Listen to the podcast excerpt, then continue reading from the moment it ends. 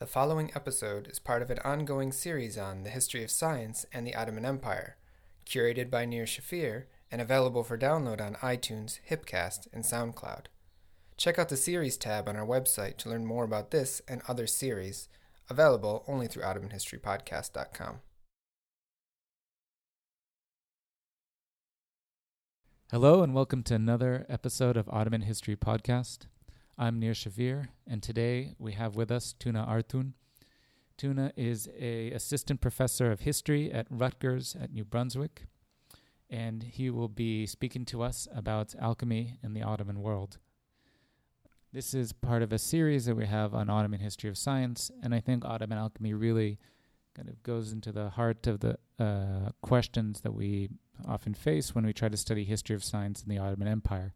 We have this basically a scientist branch of knowledge called alchemy that to us today seems uh, both irrational or pseudoscientific, uh, but at the you know for most of the period of the Ottoman Empire actually was a major branch of knowledge and followed up by all sorts of scholars. Today we'll be discu- uh, discussing different traditions of alchemy, both the early Greek and the Islamic versions, and how Ottoman alchemy uh, developed from that. And then we'll be talking about uh, different examples of Ottoman alchemy and how uh, this kind of compares to the recent uh, European literature literature on European uh, alchemy as well. Thank you for coming on, Tuna. Thanks for having me, Nir. Uh, now, Tuna, let's just start off with the most basic question. Mhm. What is alchemy? What do we mean by that? That's a big question, and I'll try to, you know, summarize it as best as I can. Uh, needless to say, alchemy meant different things to different groups of people, um, both in the Ottoman world and um, in the societies that preceded it. Um, in a more general sense, it means transmutation and transformation. So, uh, if you read, um, for example, Ottoman poetry, uh, you can encounter, you know, kimya nazar, right? Uh, the the beloved's gaze uh, has certain transmutational uh, powers. Uh, again, in Sufi literature, certain shaykhs also have uh, kimya nazar or powers of alchemy, uh, by which or through which they change or they transmute the souls of their murids, their believers. Uh, what we mean by alchemy in uh, the more history of science sense is ilm al kimya or ilmi kimya, the science of um, uh, alchemy. Uh, the most basic definition of which is uh, transmuting base metals into precious ones. So, for example, transforming uh, copper or lead into silver or gold. But of course, in the Islamic literatures uh, on alchemy, um, transmutation or uh, transforming or transmuting metals, uh, base metals into precious ones is not the only goal of alchemy. Alchemy has, uh, or it was believed to have very real applications in the field of medicine, for example, just as the expert alchemist uh, can treat a metallic body uh, to cure of its impurities and make it a perfect metal, such as gold. Uh, the same alchemists can also use uh, alchemical methods and inorganic materials to cure a person of various diseases. Right, the elixir can achieve this, uh, or at least it was believed to be uh, to have those properties. Um, even though you don't see this much in the Ottoman alchemical tradition, in the earlier Islamic medieval tradition of alchemy, there's also uh, tekwin, creating artificial life, uh, which is also transmutational if you think about it. Okay, wait, wait, Oh. hold on. Okay. Let's just back up here. How Sure. many? We've talked about like already three different types of Right, alchemy, right? right, So we have the alchemy of precious metals, Mhm, which mhm. is basically taking a cheaper metal and tr- trying to transform it into gold. Exactly, and that that was the most well known and um, uh, both in in in the historiography, uh, but also in uh, you know pre-modern societies. That was the most widely known application of alchemical practices. But needless to say, there were other methods, and you were summing it up. Medicine, right, uh, is Right, one, yeah. and tekwin, creation of or cre- creating artificial life, is you know another application of alchemical methods. Uh, and then on top of that, you have like metaphorical. Oh, absolutely. So, okay, so this is it's, like it's a shape. loaded term, and of course, I mean, I, I don't mean to compartmentalize these disparate meanings. That I mean, they they did comprise a holistic uh, uh, union, if you will, of various meanings, but all kind of stemming from that meaning of alchemy or kimia as an act of transmutation. So you can transform the soul. You can transform metals. You can. I mean, when you're saying you're creating uh, artificial beings, like w- how is that transformation? it's it's not actually creating artificial life out of nothing because you put in something an inorganic material or sometimes you know hair for example and you can pr- create another kind of life out of it and actually you know i mean we'll talk about this down the line in this interview but the elixir the highest form of elixir the elixir al-azam was believed to be a living creature Hmm. it, it had life so i mean there's creation of life right there Okay, mm-hmm. but I'm assuming that alchemy was, you know, this quest for either the transmutation of metals or you know the quest for the elixir. This is obviously not just an Ottoman thing; that it's been present, uh, you know, throughout Islamic societies or even further back. Absolutely. I mean, textually speaking, uh, the oldest surviving evidence is from Hellenistic and actual late antique Egypt, and it's generally accepted that you know Egypt uh, or Hellenistic Egypt was the place where the earliest texts on alchemy. Um, alchemy as we know from the later traditions existed so you know people such as zosimos uh, uh, uh, were uh, uh, you know present in Egypt and writing there. Uh, of course, the the kind of alchemy that was practiced in Hellenistic or Egypt differed quite a bit from the later Islamic tradition. This earlier tradition is generally referred to as Alexandrian tradition, which was also inherited by Byzantium. Well, it was part of the Byzantine world, of course, but after the loss of Egypt to um, the world of Islam, uh, uh, Alexandrian uh, alchemy was continued to be practiced uh, in Constantinople, in Thessaloniki, in you know, uh, in lands where the Byzantine Empire was able to hold off. So then there's this other thing called Islamic alchemy. Okay, okay. There are many Islamic alchemies, but the the the, the one tradition that uh, has, I think, overwhelming importance is the Jabirian tradition, which takes its name from Jabir ibn Hayyan, about whom there's a, an entire literature which I will not try to summarize. But even in Islamic times, early Islamic times, in for example in Abbasid Baghdad, uh, there were debates about whether or not Jabir ibn Hayyan as a as a real human figure existed. So they were aware of uh, the difficulty of pinning down this entire corpus on a single person. And what Jabir did, uh, or what the Jabirian corpus rather did, in addition or on top of uh, Alexandrian alchemy, uh, was to introduce something called, among many other things, ilm al mizan, uh, the the science of the balance. Uh, but before I get there, I should probably talk about Alexandrian alchemy. Um, Yeah, just in a, just for just uh, basic, yeah, basic very, very, background. very basically. Presumably, even before these earliest texts existed, there were those who tried to, you know, do certain things with metals. Right? I mean, metallurgy is a very ancient science and you know um, technical expertise.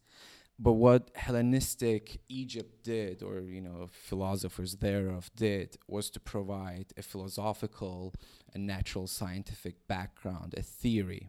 They gave a theory to a practice, in a sense, and the theory was that all metals uh, share a common nature. Uh, the differences between them were actually accidental qualities that came into the metal after it began to be formed. Uh, one of the basic tenets of this is the sulfur mercury theory. And here, already in Hellenistic Egypt, we get into the kind of the metaphysical aspects of alchemy. Sulfur usually represents the masculine figure, the, the male figure. Uh, it's it's it's hot and, and dry, and uh, uh, mercury uh, represents the female figure, uh, and it's cold and moist. And the two coming in together, they produce offspring, which is new metals, right? Uh, in the process, um, at least according to these uh, ancient texts, many of them actually from the late antique era, uh, planetary influences give certain accidental qualities to the offspring of sulfur and mercury, which creates various forms of metals. But because they all share a common origin in sulfur and mercury, you can actually play, right? The, the expert alchemist can do certain things to the metal to cure of its impurities and thus create silver and you know ultimately gold. And of course, Aristotelian physics come into the play here because um, coldness, uh, well, actually hotness, coldness, um, and um, um, dryness and moistness are the f- you know the four uh, uh, qualities that these metals share, and um, by balancing these in a certain metal, uh, you can you can perfect the metal. So that was the basic tenets of Alexandrian alchemy in a very crude fashion.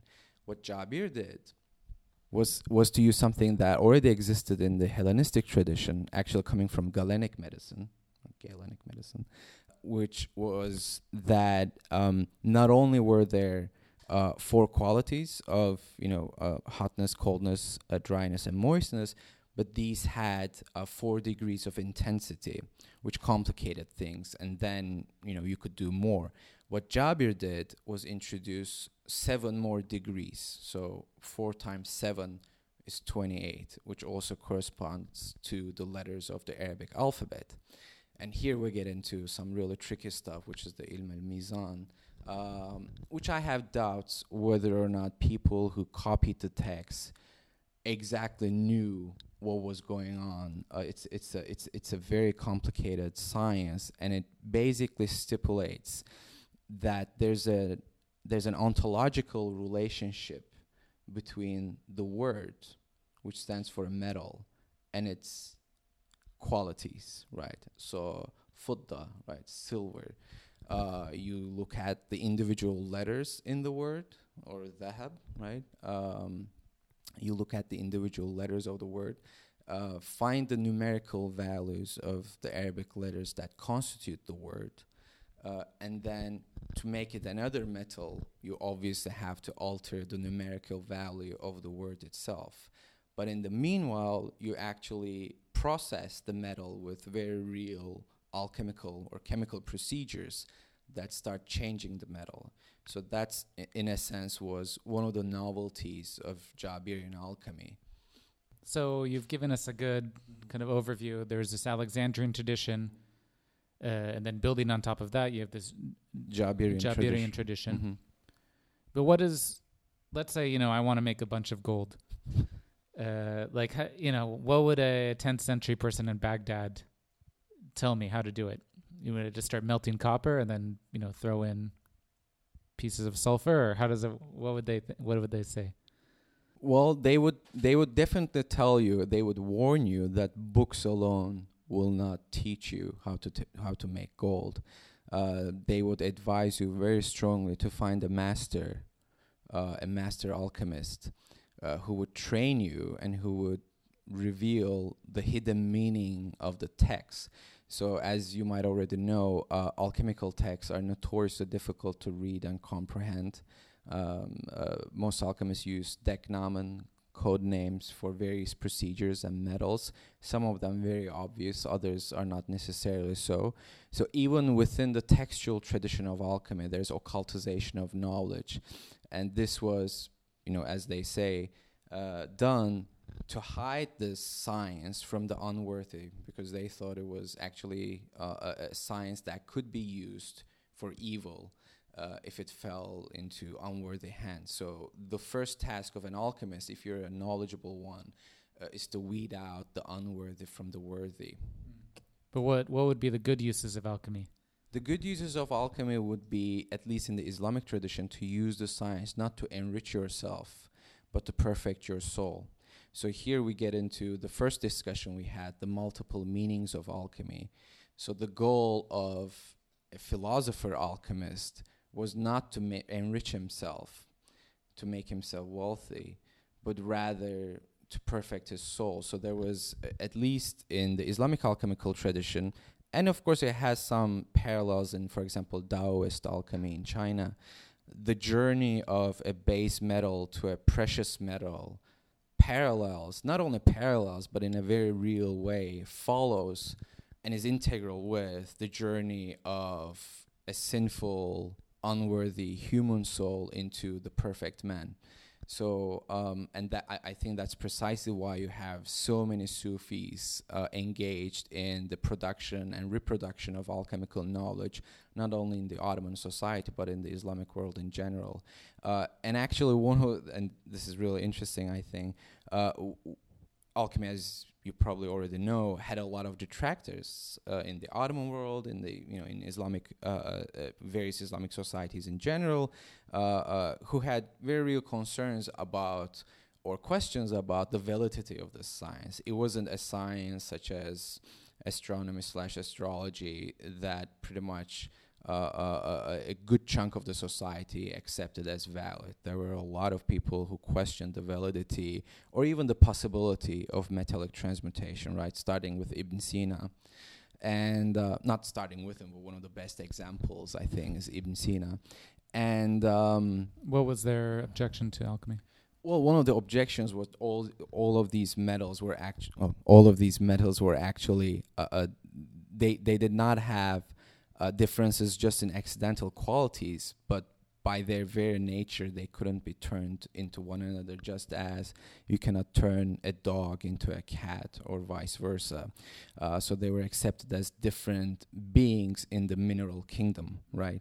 Um, but then. Sorry, just to clarify to the listeners. So an accidental quality would be like an essence would be wood, and the accidental quality would be like the form of a chair or the form of a table, right?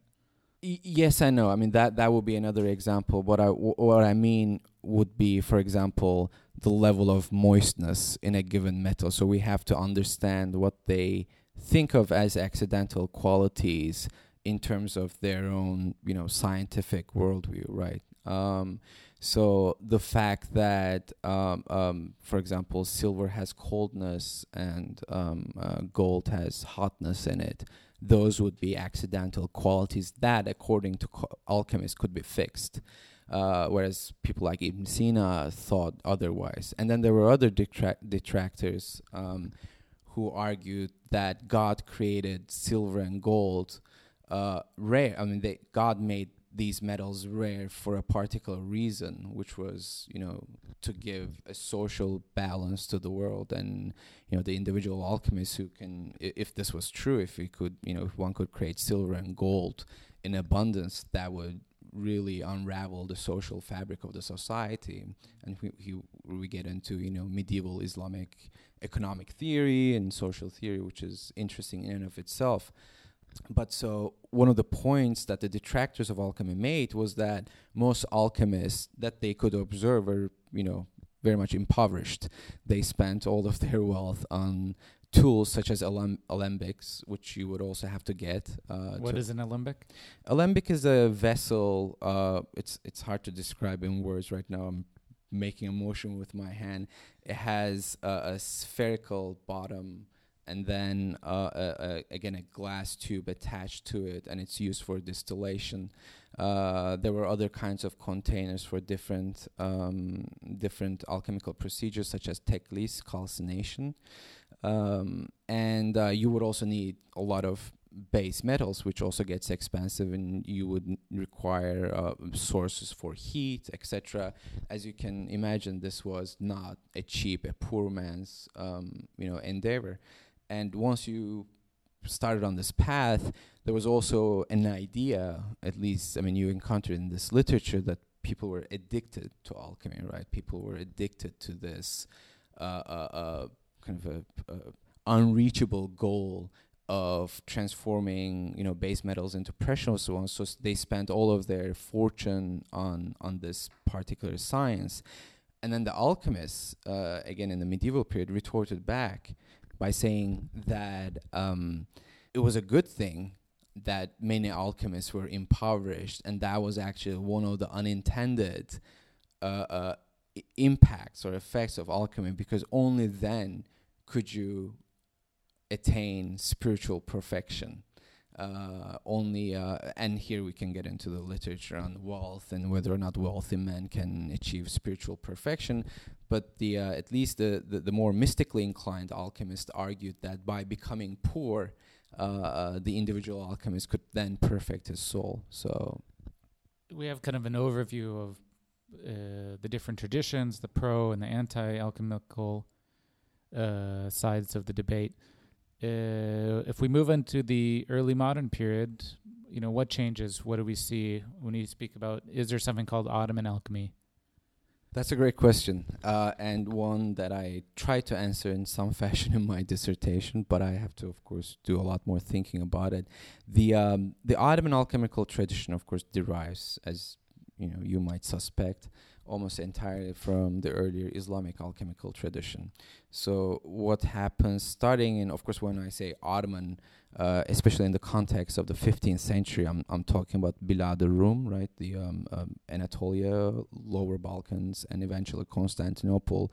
I'm keeping separate the Arab lands for a particular reason, which was that the alchemical tradition in places like Egypt and Syria was more or less continuous whereas in what became the Ottoman world or the early Ottoman world was, of course, uh, what had been the Byzantine world, and there we have actually sort of a paradigm shift from uh, uh, Alexandrian alchemy, or not not not exactly a paradigm shift, but rather uh, a changing of traditions.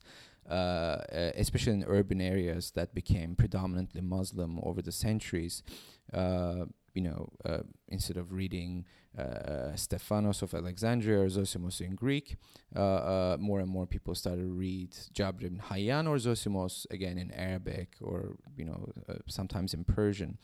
Uh, so that was the beginning of the textual tradition. You know, individual texts that were brought in by various learned people who came to the Ottoman lands to seek patronage from the imperial family or from other you know you know powerful men in the empire or, of course, you also had a lot of scholars who went to places like Egypt and Syria and, and the Maghreb or India and Iran uh, and brought back texts with them.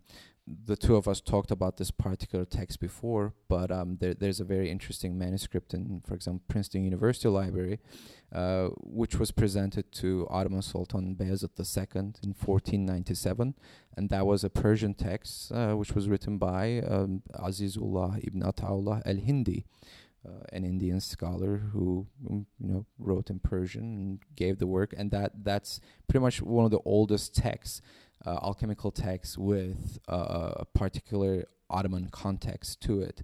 Uh, of course, need to say there were earlier texts which were lost in time, but I would argue that the earliest Ottoman alchemical tradition is almost all uh, uh, um, you know in Arabic and Persian, and were brought into uh, Anatolia and the Balkans and Istanbul, and they were reproduced. You know, now that we have all these uh, people interested in alchemy mm-hmm. presenting treatises to the Ottoman court, uh, you know, switching from Greek to Arabic texts, mm-hmm. Uh, you know, how does that does that change the theory? Like, what what mm-hmm. changes in this Ottoman alchemical tradition?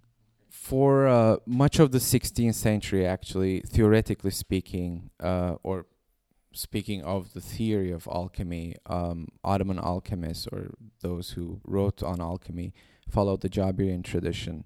Only I think with uh, Ali Chelebi Izniki in the late uh, or the third quarter of the 16th century do we start seeing some changes to you know tradition Jabirian alchemy. So um, one of the changes that, by the way, Ali Chelebi Izniki is um, a, a difficult individual to pin down. Um, the uh, the textual tradition is uh, relatively speaking substantial.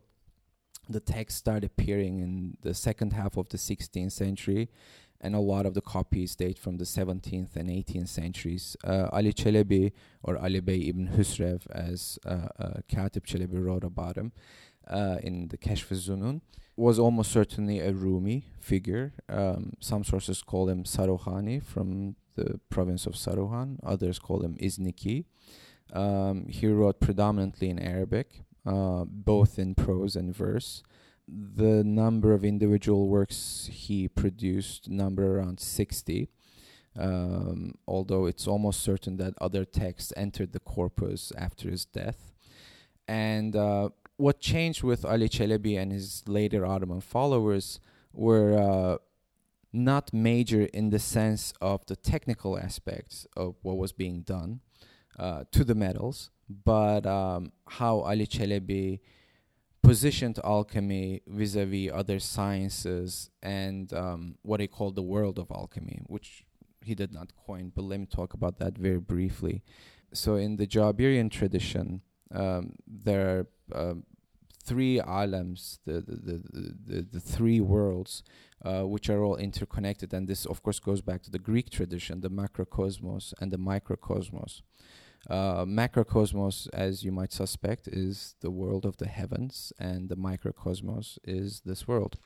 In the Jabirian tradition, um, the world of alchemy, um, alam al iksir or alam al kimia, is um, between the macrocosmos and the microcosmos, and it's through alchemy that the world of man is connected to the macrocosmos, the, the you know the, the realm of the stars, the realm of the heavens rather.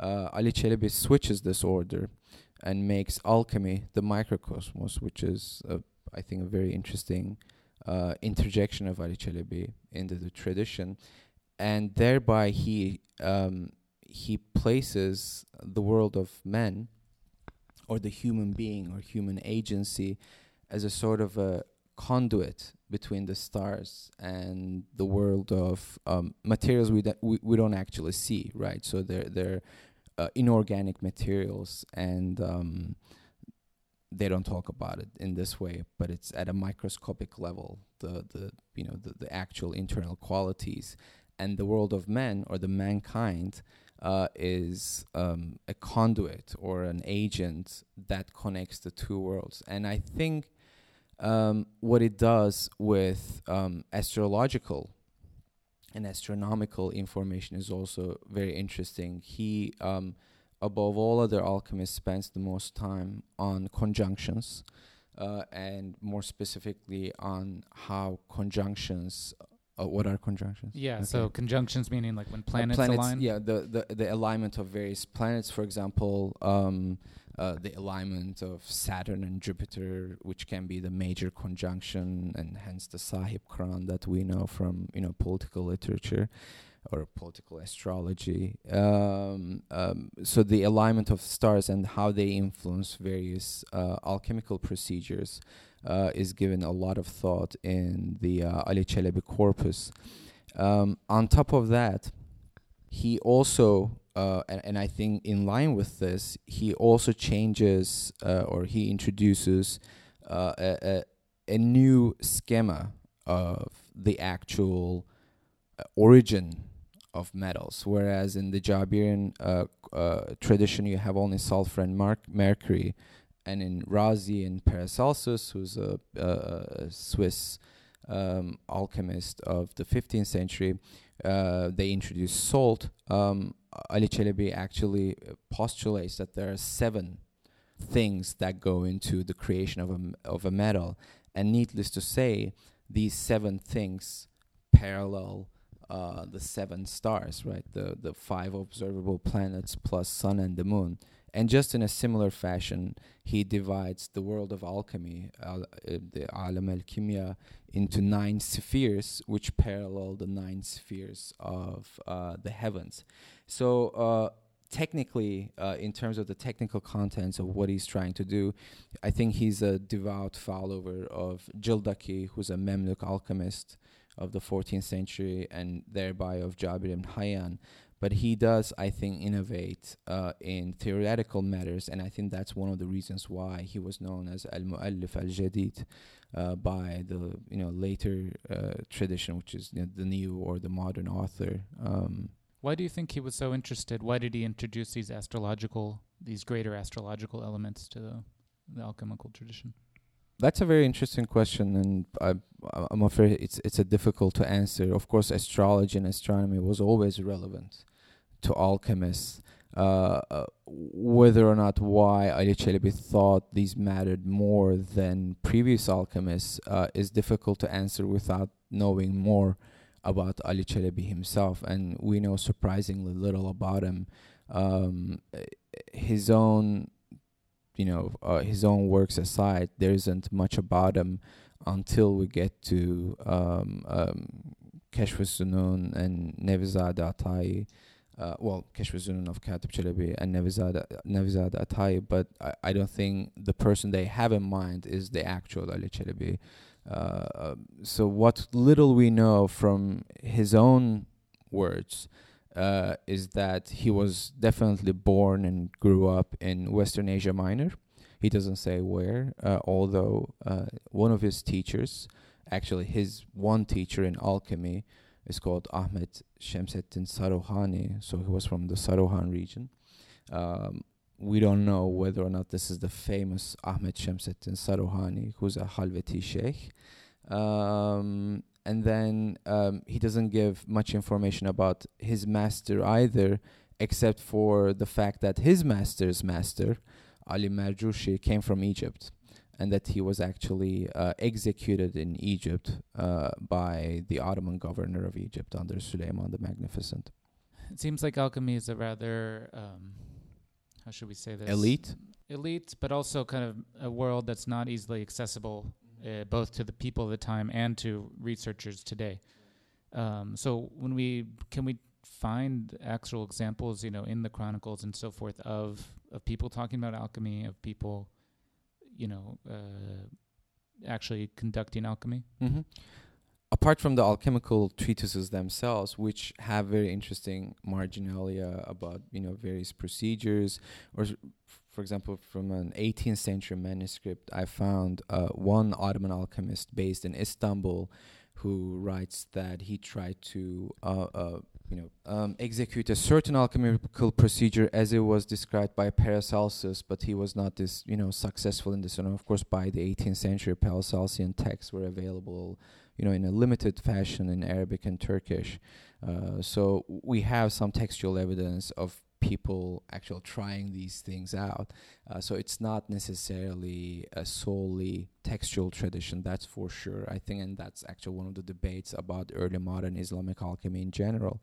Uh, and then the because next, it, it could be it could be just some people argue that it's just you know people reading it and re- reproducing older works. That's Yeah. that's correct. and just trying to kind of metaphysically better themselves. Absolutely, Okay. absolutely. And I'm sure some of that was going on, but that was not the whole picture.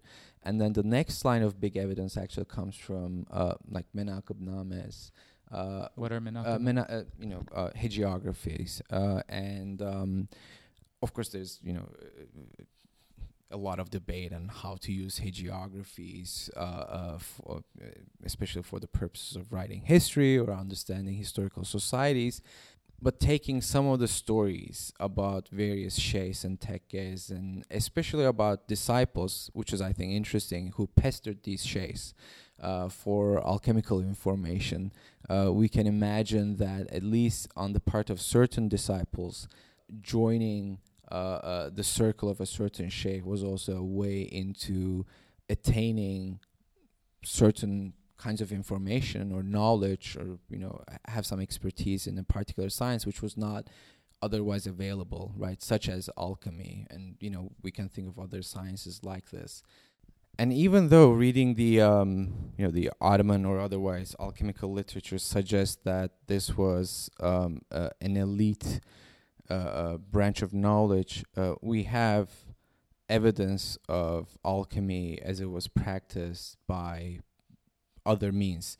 So, um, and I'm I'm reluctant to call this you know low alchemy, but uh, definitely some of the alchemists talked about swindlers or tricksters or people who try to defraud others uh, by promising them to teach alchemy and um, so uh, one of the criticisms of course was that these people did not know the science of the balance as it exists in the Jabirian tradition and thereby they couldn't actually transmute base metals into precious ones. Uh, a Muhimme Defter from the third quarter of the 16th century actually talks about a certain Remmal, so someone who was knowledgeable in the science of Reml, uh, Remmal Mehmet, which is geomancy. geomancy, um, who went around in the region of Kastamonu and Bolu, uh, promising to teach people the science of alchemy. Uh, and uh, he collected a lot of money from um, the locals there and disappeared. He did this multiple times till he was imprisoned, uh, I believe in Kastamonu, and um, there's another decree from the same Muhimme Defteri which suggests that he escaped um, imprisonment.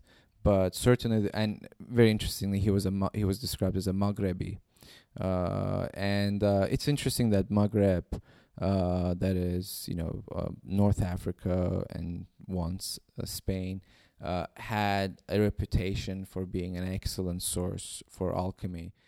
Okay, so you've given us a sense of kind of what was going on in the Ottoman world in terms of alchemy. You know, a few of the figures.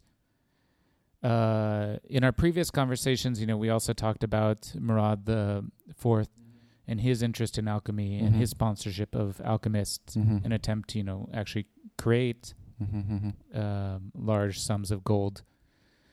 Um, you know, which brings up, I think, to some degree, inevitable comparisons with uh, the European tradition of mhm. alchemy. You know, we also have kings in Bavaria and Saxony and all these other places. You know, uh, also patronizing alchemists, trying to increase their uh, wealth and so forth. When we compare, you know, what what was the alchemical tradition in Europe or for that matter in uh, China, which also which also had a strong alchemical tradition. You know what was going on there. You know, are there connections? Are there comparisons that we can make? Um, In terms of connections, uh, the best known case, of course, you know, Paracelsian materials, about which we spoke a little bit earlier. Um, could you go into Sure. more detail about who Paracelsus is? Of course, Paracelsus was a, a, a Renaissance Swiss sage, philosopher, alchemist, uh, uh, uh, physician, and prophet, as he, I think, fashioned himself. And he certainly had a lot of followers, not only in the you know 16th century, but also in the 17th century Europe. Um, one of the innovations of Paracelsus in the field of medicine was the introduction of f- certain alchemical precepts and the notion that uh, you could cure diseases with uh, inorganic materials, right, such as mercury, which also existed in the Islamic tradition. But I think Paracelsus gave uh, a new emphasis uh, to the use of um, things like mercury, which was of course very dangerous. So you had to be, or the particular uh, physician had to be extra careful not to poison people while trying to cure them.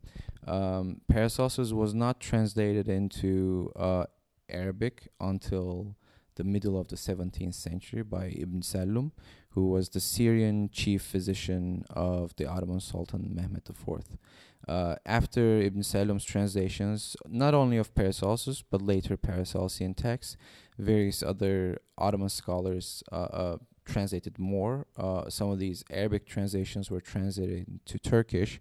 So that was the introduction of Ottoman physicians uh, to Paracelsian medicine. But I think it's very important that um, Paracelsian tradition, as has been noted by various historians, was not adopted wholesale. Galenic medicine uh, was never really dethroned. Um, it was merely that certain um, certain approaches to uh, pharmacology on the part of Paracelsian physicians was adopted by Ottoman physicians.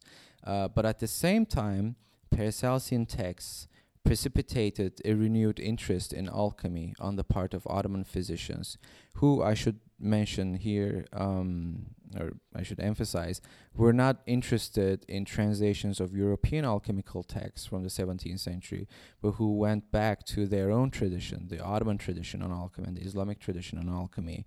Uh, and uh, I, I think it's it's very important to note that the earliest manuscript, which contains uh, um, the probably the most important works from the Ali Çelebi corpus, all put together uh, in a big volume, uh, came from late 17th century Istanbul, and it was copied by a physician. Um, and um, uh, if we read Ömer Şifai, uh, who was a chief physician at Bursa, um, he cites Ali Çelebi's works uh, uh, quite frequently. So they were obviously reading uh, not only the Ali Çelebi corpus but other Ottoman and earlier alchemical texts in hopes of uh, uh, making better use of Paracelsian uh, um, medicine. Okay.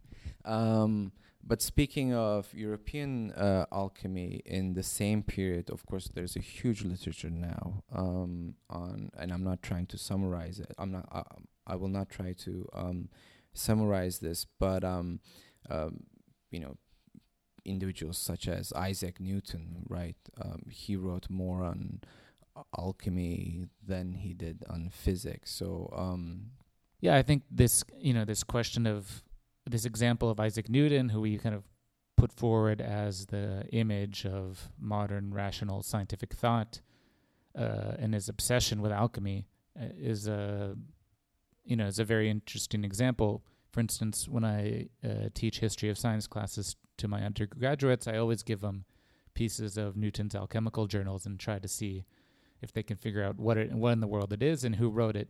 And they're always astounded by the fact that you know Newton was just had hundreds of these alchemical journals, which I think brings this larger question of you know w- how do we understand something like alchemy uh, in terms of history of science? Because you know in the popular image of alchemy, it's seen as a pseudoscience, as something irrational, as something mystical or metaphysical. You know, you get these images of Paulo Coelho's The Alchemist, or you know, people just uh, sitting in basements trying to make gold, but not understanding the true physical world uh, that underlies, uh, you know, metals and uh, our material world. Like, so how how have people, you know, why one why study alchemy as a historian of science? how have people gone about it? Especially, I mean, the European case is the most well developed. Um, I guess let's start with those two questions, then we can move on.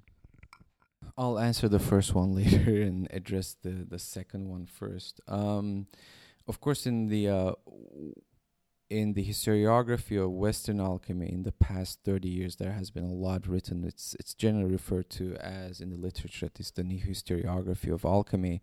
Uh, as you pointed out, this this wasn't just uh, uh, you know the general sense or the general populist sense of alchemy, but also many historians of uh, historians of science, such as George Sarton and others. Uh, uh, you know, they did not think very highly of alchemy or alchemists and did not think it was something fit to study.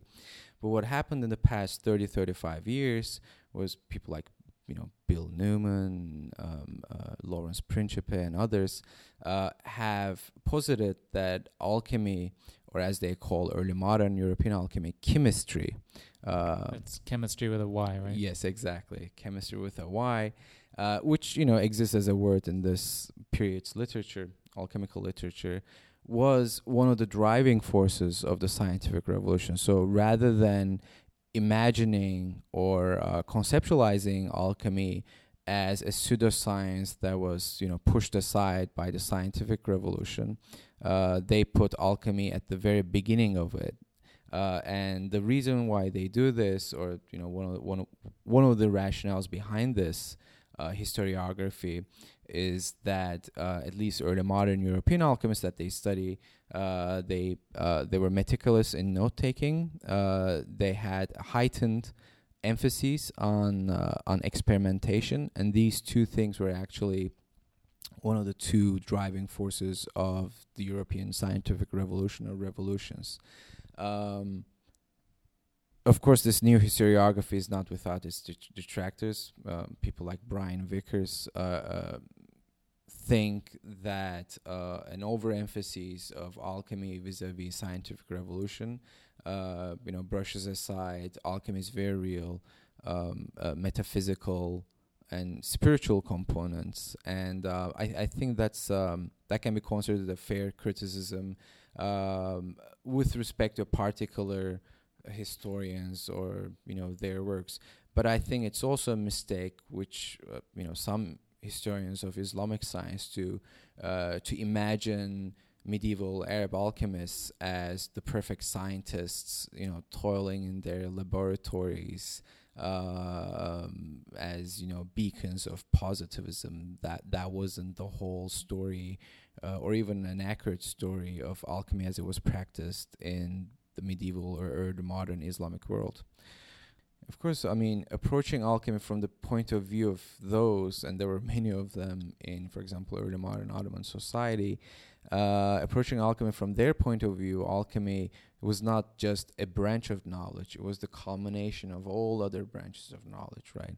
So an alchemist had to know medicine, he had to know uh, you know, science of talismans and science of letters, ilm al huruf, uh, but also astronomy and astrology and all and and mathematics and arithmetics. Uh, so th- the perfect alchemist was also the perfect man of knowledge, the perfect scientist, and I think that alone uh, makes alchemy interesting to study from the point of view of those who engage in it. So I think it's important I think it's important not to give value judgments to certain branches of knowledge from our, you know, contemporary point of view. I mean, we already spoke about, you know, detractors of alchemy, but there were also many believers in its precepts, and you know, many many people over the centuries, you know, trying to um, engage with alchemical texts, understand them, and you know, make it happen. So I think it's important to understand where those people fit in their respective societies. And you know I, I, I think that that's something very important for you know social and cultural history of early modern Ottoman world. Because frankly you see references to alchemy not just in alchemical texts. We spoke about this before. Uh, but you see references to alchemy in poetry and hagiographies and histories. Uh, and it was you know part and parcel of you know Ottoman intellectual tradition in a way, um, and I think you know thousands and thousands of volumes on alchemy in libraries across the world, you know, attest to that. And I, I think it's important to account for why exactly these people were interested in this pr- branch of knowledge and how they went about doing so. I think this is an interesting response to this uh, problem we have when we try to study Ottoman history of science. Um, the problem being, if you study alchemy in the European world, you always know that something called chemistry comes afterwards, and that you can always, you know, tie in this irrational branch of knowledge to a rational one, and you can always kind of draw a line between these early experiments and something better that more true, more accurate that comes up uh, later down the line, the 18th and 19th centuries when true chemistry emerges. And for us um, scholars that study the Ottoman world or the early modern Islamic world, you know, you have all this interest in um, all these treatises on alchemy, but you don't necessarily, you know, you don't have that telos at the end that's saying, okay, out of this came chemistry. Right. So how do you know? Again, how do we value alchemy?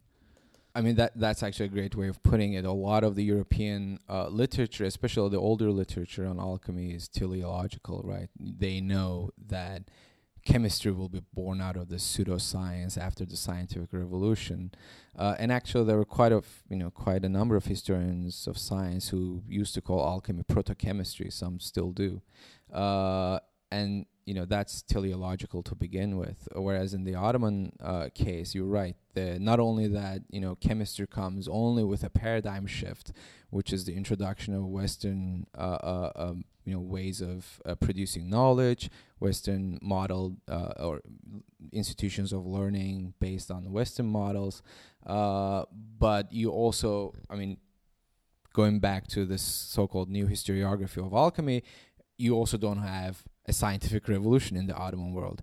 Uh, so then, uh, unfortunately, some of the questions asked by historians in, in you know in the previous decades was uh, you know questions of failure. You know, why did the Ottoman society, or the famous Needham question, right? Uh, why did not China have a scientific revolution? Why did not the Islamic world have a scientific revolution? And alchemy can become a part of this story of failure but if we do that, I think we neglect to see the importance of alchemy uh, for studying the social and cultural history of the Ottoman society. Um, so I think rather than asking negative questions uh, vis-a-vis history of science, uh, historians should focus on how that particular branch of knowledge was practiced and where exactly it fits in the act of producing knowledge in a particular society, whether it's the Ottoman one or some other you know non-Western society. Can we? I mean, speaking of Joseph Needham, and you know these in his kind of grand endeavor to chart out and explain, chart out uh, Chinese scientific literature and explain why it never developed into a scientific revolution. Uh, if we look at kind of Chinese scholarship or China historian scholarship on alchemy, can we find useful lessons uh, for writing Ottoman history? At least the literature that I'm familiar with vis-a-vis Chinese alchemy, a lot of it uh, uh focuses on political history and how Chinese alchemists uh, uh, try to um, use alchemical precepts or Taoist alchemy to reinforce the body of the emperor, right? So um, it has direct political connotations, uh, which is not the case with Ottoman alchemy, with the exception of Murat IV, whose interests in alchemy uh, uh, were not necessarily. I mean, th- they had more to do with the economic plight of the Ottoman world at the time than with any concern with his own body. There isn't much interest on the part of the Ottoman court in alchemy. Uh, and I think that is part of the story of why alchemy has not been studied uh, to this date, you know, uh, by most Ottoman historians, uh, is that it doesn't have a clear connection to the Ottoman court. I mean, we have some texts which were presented uh, thanks to Atufi's catalog. We know the uh, imperial, you know, the Topkapi Library had you know a few dozen books on alchemy, uh, but neither in the chronicles or in you know, for example, in Fermans, etc., or you know the uh, Başbakanlık archives. You're not gonna see alchemy uh, either as an institution at the palace. There was no court alchemist, but you know there was a court astrologer. Uh, so that and how state-centric Ottoman historiography has been until you know a few decades ago. Um, I, I think that also explains why alchemy, among several other sciences, have been neglected by Ottomanists okay, if we can't find it, let's say if the state, if the Ottoman dynasty itself is not necessarily interested in alchemy, you know, where do we find alchemical texts? How can we write this history? Where where do we go for sources to look at this? And how many of these sources are still extant? You know, are there hundreds of treatises out there, or are there just you know a few? The, there are hundreds of individual treatises uh, on alchemy. I mean, Süleymaniye alone is chock full of alchemical treatises. I'm imagining a lot, a lot of them originally came from private collections. Um, a lot of them have very particular Sufi connections. So, for example, one of the major books written by Ali Çelebi, uh, Sir, uh, Sir Rabbani, uh, was translated. It's it's a work in Arabic, and it was translated into Turkish by a certain Sheikh Ahmed Al Qadiri. Uh, so uh, and you know we know Halveti various Halveti copyists, uh, translators. Uh, so certainly the Sufi connection is there. Um, a couple of Tekke li- libraries had alchemical treatises. Uh, whether or not they use these texts to better themselves spiritually, or whether or not they actually engaged with this uh, technical aspects of alchemy is another matter. Um, but certainly there are many many texts, and I, I'm, I'm pretty sure there are so many that have not been uncovered yet that exist in Mejmuas, etc. And of course, you know, speaking of alchemy, uh, you not only have these dedicated texts or dedicated manuscripts to alchemy, but you have thousands of recipes, right? Found in you know various kinds of mejmuas and, and other kinds of unrelated material. Well, thank you for this fascinating look into the world of alchemy Tuna. You should say this without laughing. thank you, Tuna, for this fascinating look into the world of alchemy. It seems like there's going to be a bright future ahead, uh, you know, both for history of science as a whole, and I think uh, specifically looking at uh, alchemy uh, in the Ottoman world. Again, I invite our listeners to check out our other episodes in the history of science uh, series on the Ottoman world. If you want more information, Tuna will be providing us a short bibliography on our website, which will guide you to the relevant sources. Thank you again, Tuna. Thank you for having me, Nir.